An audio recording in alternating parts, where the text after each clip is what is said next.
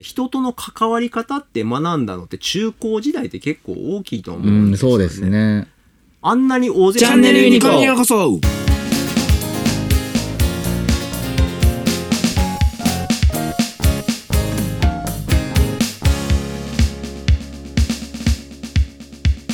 はい。めっちゃこれもね、普通のお話なんですけど、ちょっとだけタイムリープ要素っぽいのが絡んでくる、リライフというお話です。リライフね。はあい、。知ってますよ、タイトルは。あ、これ知ってますうん。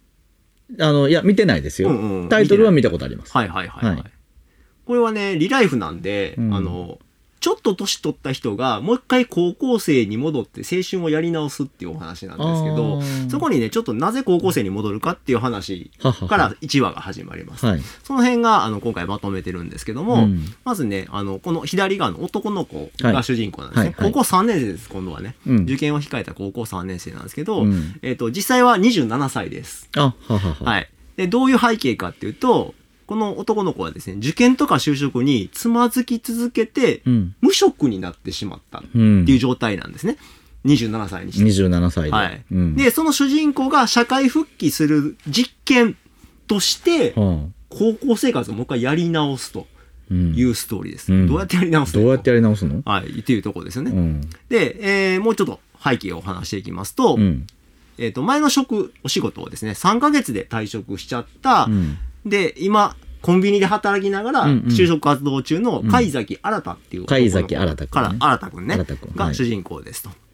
で、この男の子はですね、大学受験でまず二浪してます。うん。はい。ここで二浪して、さらに大学院行ってるんで、結構年取ってから社会に出ていったうんうんうんうんっていうことで、で就職した時点で、えー、26、7かな、うんっていう感じなんですね。うんうんで、えーそれから3ヶ月で辞めてますと。うん。ごめんなさい。ちょっと今、は売り坊さんが、はいはい。あの、席外したら分からなくなっちゃった。はいはい。何の話ですかあ、リライトか。リライフ、リライフ。いやリリライリライトフじゃないよ。リライフだよ。リライフリライフね。リライフっていう。リライフのお話ね。ははいいはいはい。 はい。で、えっ、と、27歳で再就職、3ヶ月で辞めてるってなかなか就職しにくいですよね。うんうんうんうんっていう状況で結構就職活動難航しているとうんうんいう状態ですと。で、えっ、と、親からね、もう仕送りしませんってはいいう電話がかかってきて、はははどうしようと。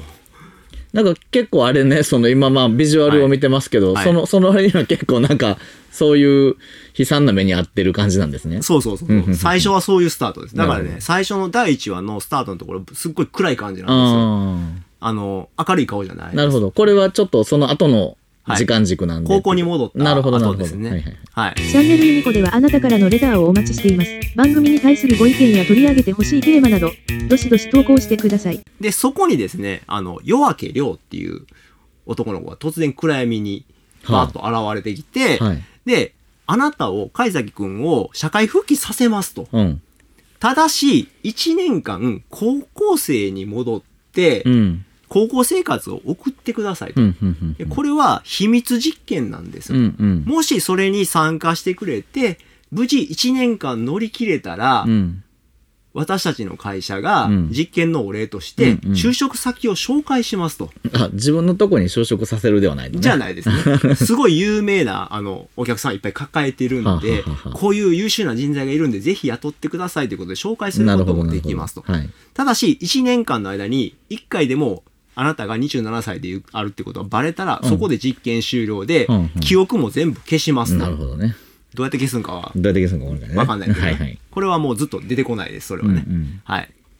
では次のページいきまして、はいえー主人公の男の子ですね、はい貝崎新くんなんですけども、えーっと、声がですね、小野賢章さん、うん。えーっと、花澤香菜さんの旦那さんですね。で、社会人時代にね、トラウマ、すごい重要なトラウマが途中で明かされるんですけど、うんうんうんうんそれを抱えて仕事を辞めたっていう経緯があります。はい。で、実際の年齢は先ほどお話ししました27歳で、うん。で、高校3年生に復帰したはいいけども、勉強途中当然忘れてますよね。うんうんうんであんまり勉強したことなかった子だったみたいなんで、うん二浪してるわけですからね、うん勉強忘れてるし、当然体力も低下してると。その中で高校3年生に戻ったら、うんうんうんいっぱいこう、まずいこと起こりますようんうんねう。ん赤点取るとかうんうんうん、体育できないとかね、うんそういったことをギャグ要素として取り入れながら、ちょっとクスッと笑えるところもあるっていはうい。感じです。うん。で、その中で、約10歳年下の高校3年生と関わるっていう中で、もう一回あの頃のことを思い出しながら成長を再体験すると。はあいうようなストーリーです。あの頃の大切さっっていうのを思い出してもらうっていうような感じですね。から記憶は持ったままなんですよね、そそうですの27歳の時の。はい。実は体だけ高校3年生になるんであすはよ。ははは体だけっていうか見た目だけ。見た目だけ。はい。あとは全く27歳のままでうす。ん。はい。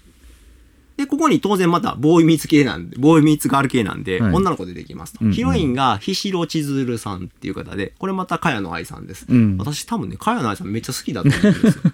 ママ系の声なんですね。ははは。癒し系ですよね。うん。はい。で、この女の子なんですけども、めちゃめちゃ成績が優秀で勉強できる子なんですけども、うん完全なコミュ障で、ずっと墓地です。うんうんという設定で、うんうんうん高校2年生の時も墓地だったみたいで、今高校3年生になって、クラスの中でも溶け込めないでいうん。るという状態ですと。で、ですが、まあ、貝崎新くんと接する中で、ここの子をきっかけに、クラスメートとだんだんだんだん仲良くなっていって、この子もこう、実際のコミュ障をうんうんなんとかう克ん。ははは服していくと。なるほどいう。ような感じですね。はい。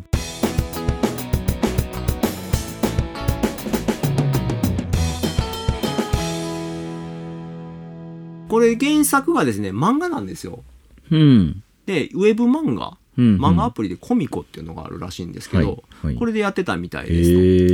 え。だから漫画原作なんで、アニメの中にもあのデフォルメした顔がよく出てきます。ははは。ギャグ調の。はいはいはいはい。だから、なんかあの、メリハリがあって、絵の感じはすごく私は好きなんですねうんうんうんう。んもともとの絵がこう綺麗で可愛いし、うん。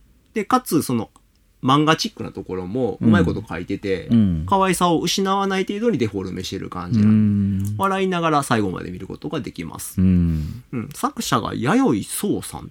で、ポイントなんですけども、実はテレビ版がですね、うん尺が合わなかったのか知らないですけど、最終回まで書いてないあ、です。そうなんですね。はい。。一旦最後まで、最後までというか、霧のいいとこまでは行くんですけど、うん結末まで描いてないみたいですは。はははで結末は、あの、OVA、うん。あの、ビデオだけで、DVD だけで売ってるみたいなやつですうんうんうんうんねう。んそれで、4話あるんですけど、そこで最後までやってくれます。うんうんうんうんこれ絶対最後まで見ないとダメですね。うん、まあそうですよね。気になりますよね。そうそうそうそうどう、どう、結局どうなったんだっていう。んええとこで終わるんですよ、ほんで、まあ、だそテレうビなんがで。すね。え、この後どうなんのみたいな。 で、最後の4話ぐらいで謎解きが全部されていくみたいあはなはは。いっぱい謎があるんですけど、多分途中で気づ気づくんちゃうかな、藤原さんあははははは。っていうぐらいの謎です。うん深い謎ではないうです。ん。で、どういう方に向いてるかっていうと、完全に大人向けです。はい。まあ、あの、27歳以上の方向けですね。はい。 で、何を見てほしいかっていうと、高校時代っていうのはすごく大切な時期だったんだなっていうことを、うんもう再認識していただくのに非常にいい題材かなというふうに思います。うん。で、なんといってもですね、人との関わり方って学んだのって中高時代って結構大きいと思ううんん、ですよね。そうですね。あんなに大勢の仲間に囲まれて、うんいろんな人と触れ合う、まあ、いろんなキャラクターいるじゃないですか、はいはいはいはいそういう人と触れ合う機会っていうのは、多分中高生ぐらいの間しかなくて、そうですね。大学行くと、もうなんか同じ目的に向かってる、同じぐらいの学力の人とばっかり付き合うじゃないですかうんうんうんうん。だから、なんか、広がってるようで狭まってるんですよね、大学時代って。うんだから、その、今でも友達付き合いがあるのって、うん中学校の時の同級生なんですよ。ああ、そうなんや。うん、高校生の時の同級生も若干いますけど、何人か。うんうんでも、大学のはいないんですよ。そうですよね。そう意外と ね。意外とね、その大学の時の連れは、大学時代の時に、もう一通り遊んでるっていうのあもあ、あるはいはいはいはい。でも遊びね中高の時は、その大人になってからの遊びができてない。ドライブに行くとか、そうね飲みに行くとかってやってないじゃないですか。うんうんうんだから逆にかえって新鮮味があるっていうのはありますね。全然違う一面見れますし、ね、そうですねそれはいいと思いますね、うんうそういう時代のことも含めて大人になってから高校時代を振り返ったら、うんあこんなにいろんな仲間に囲まれてて、うんうんうんいろんな人と関わることができたんだっていうことをもう一回思い出していただくのにはうん非常にいいアニメかなっていうふうに思いうます、ん、この新田くんは自分のいた高校生時代に戻る、あ違うんですよねあのーさっきの夜明け亮って出てきたじゃないですかははははあのその会社が用意した高校っていうのがあってじゃあもうその全然知らない人ばっかりなんですねあそうそうそうそう周りを面識のないというか、うん、初めてて会う人たちばかりに囲まれて高高校校時3代を年生から始めると、うんはい、まあ、当然ね受験が絡んでくるんで、うんうんあの成績が低いとまずいんですここはね高校と大学連携しているところなんで、ははは。最悪成績が悪くても大学には上がれますよっていうような高校ですとうん。だからまあそんなに成績の面ではクローズアップされないんですけど、うん新田君はもう頭あまりよろしくないみたいで、うんうんうんうんずっと赤点取り続けるっていうのがまあギャグ要素にはなってうます。ん。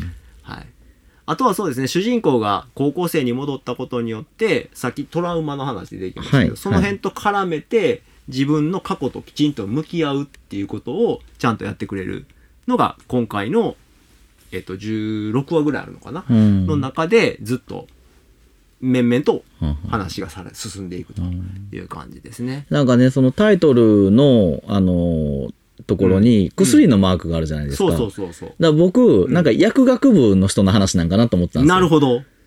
全然関係ない。全然関係ないよね。番組が良かったらいいねとチャンネルのフォローをしてね。インスタ、ツイッター、YouTube もやってます。この薬は何かっていうと、うん見た目を17歳に戻す薬なんです。ああ、その、その薬のアイコンというか、そうですイラストが書いてあるってことね。ああ、そういうでこことれか。逆もちゃんとあってはあはあ、元の年齢を見た目に戻すっていう薬もあるみたいです。赤いんかなそれはもしかかしたら。あなぁ。 この薬自体は全然、あの、クローズアップはちょろっさとれ出てないてくるんですけど、まあ飲むところだけです。の、メルモちゃんがね、あー、メルモちゃん。メルモちゃん。赤いキャンディーと青いキャンディーを舐めるなと思ってね。はいはいはいあれと同じ発想でしょう ね、多分ね。だから、まあ、あの、薬の謎とか、あるいはその、バレたら記憶が全部消えますよとかっていうのは、実は何もこうトリックを明かされないんですよ。あはいはいはいそういう仕組み一で応すよしと縛りとして。そうそう、はいはい受け入れてもらうしかないんで、うんうんうんそこをほじくる人は向いてない です。ああ、まあ、それはいいですわそうそう、それを受け入れられる人はスッと入っていけると思います。うん、なるほどね。まあ、とにかく青春のお話ですね。うん。はい、結構ね、あのー主人公が抱えてる闇っていうのは深いので、うんそれをどうやって克服していくかっていうのは見てあげてほしいなっていうお話ですね。はい。はい。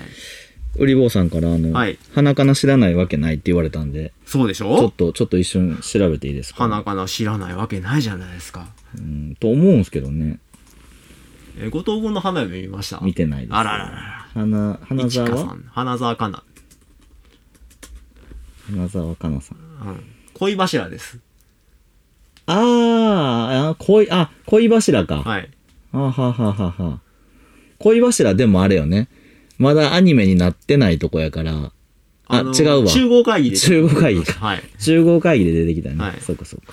あの、作品群をちょっと見てくださ作品群。い。めっちゃ出てますよ、この人。いや、まあまあね。そうなんですよ。しかも主人公クラスが多いんですよね。うん太字が多いでしょ。そうですね。主要キャラなんですよね、だから。知ってるところ。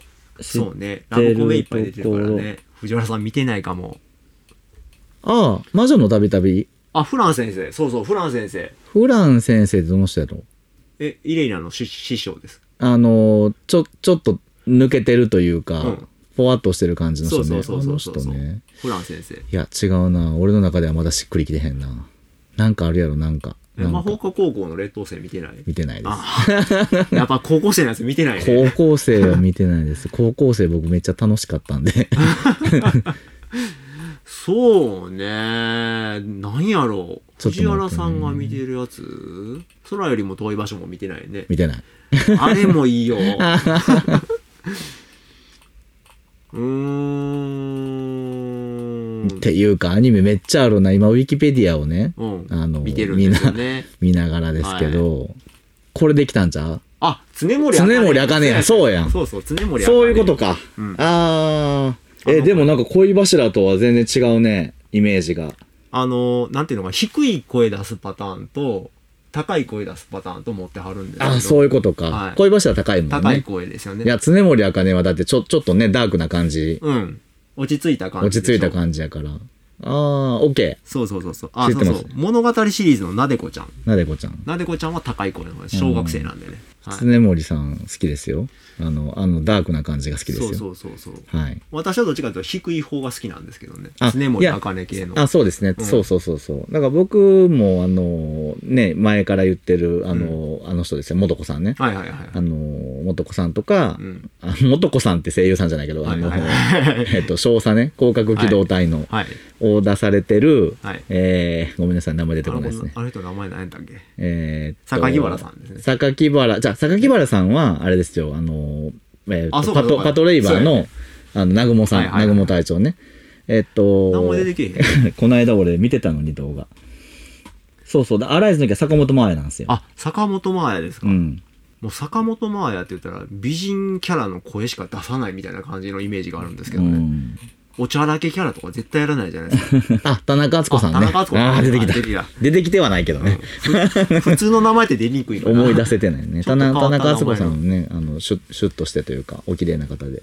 なんかキャストがすごいですよねそうおっっすちねゃんおばちゃんばっかりやもんね、うん。落ち着いた声でないとできへんもんねあの、トグサーの声出してるのが山、山ちゃんなんですけど、山寺さんなんですけど、あの、とてもアンパンマンのあ の、犬の、ね、声とは思わないキャンキャンって言ってるとは思山えない。寺さんはもうすごいね七色どころじゃないようね、ん。声の質がいろいろ変えれますもんね、ちょっと強烈やねすごいなと思いますね。はい